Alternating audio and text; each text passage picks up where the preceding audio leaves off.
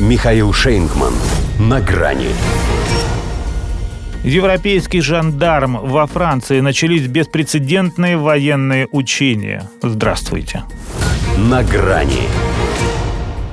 Чуть ли не с самого первого дня в Елисейском дворце он мечтал замутить что-нибудь соразмерное своему полководческому гению.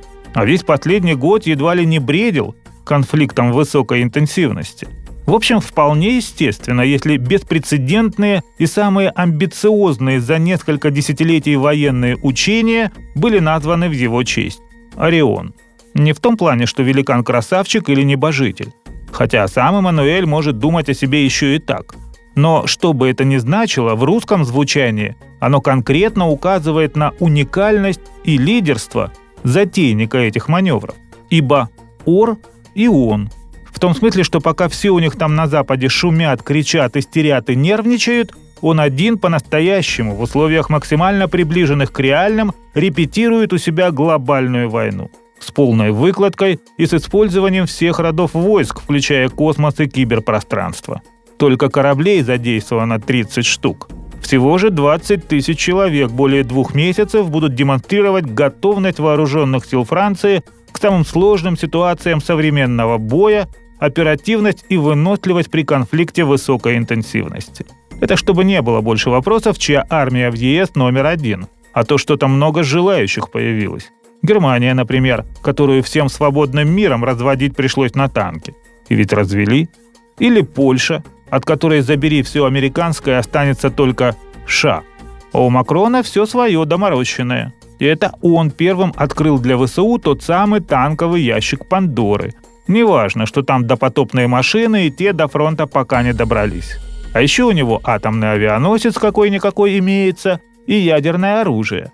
Так что кому как не ему командовать парадом и примерять на себя форму, если и не мирового, то как минимум европейского жандарма. У маневров поэтому даже нет легенды. Зато в их основе один раскрученный на Западе миф о том, как ополченцы дестабилизировали ситуацию в некой стране, которая к своему несчастью граничит с мощным государством, являвшимся источником напряженности. Все совпадения, само собой, случайны.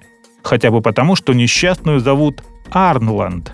А так Украину еще никто не оскорблял, чаще Фриленд. Ей, правда, хоть горшком назови, лишь бы не сливали – вот в Париже и решили, что это дело как раз для его солдат. Несмотря на то, что казалось бы, где они, а где земля какого-то Арна. Сбивает с толку, что натаскивают они себя на противника, обладающего схожим вооружением. А под это описание подходит только Британия. По боевым понтам у них равенство. Если же они на нас намекают, то слишком себе льстят.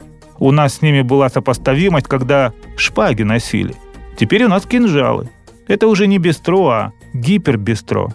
Они и сами в курсе, коль конечную фазу спасения Арланд, по их выражению апофеоз войны, запланировали в шампане. По нашим-то законам настоящий шампань может быть только российским, а у них так, игристое. Словом, доиграются. До свидания. На грани с Михаилом Шейнгманом.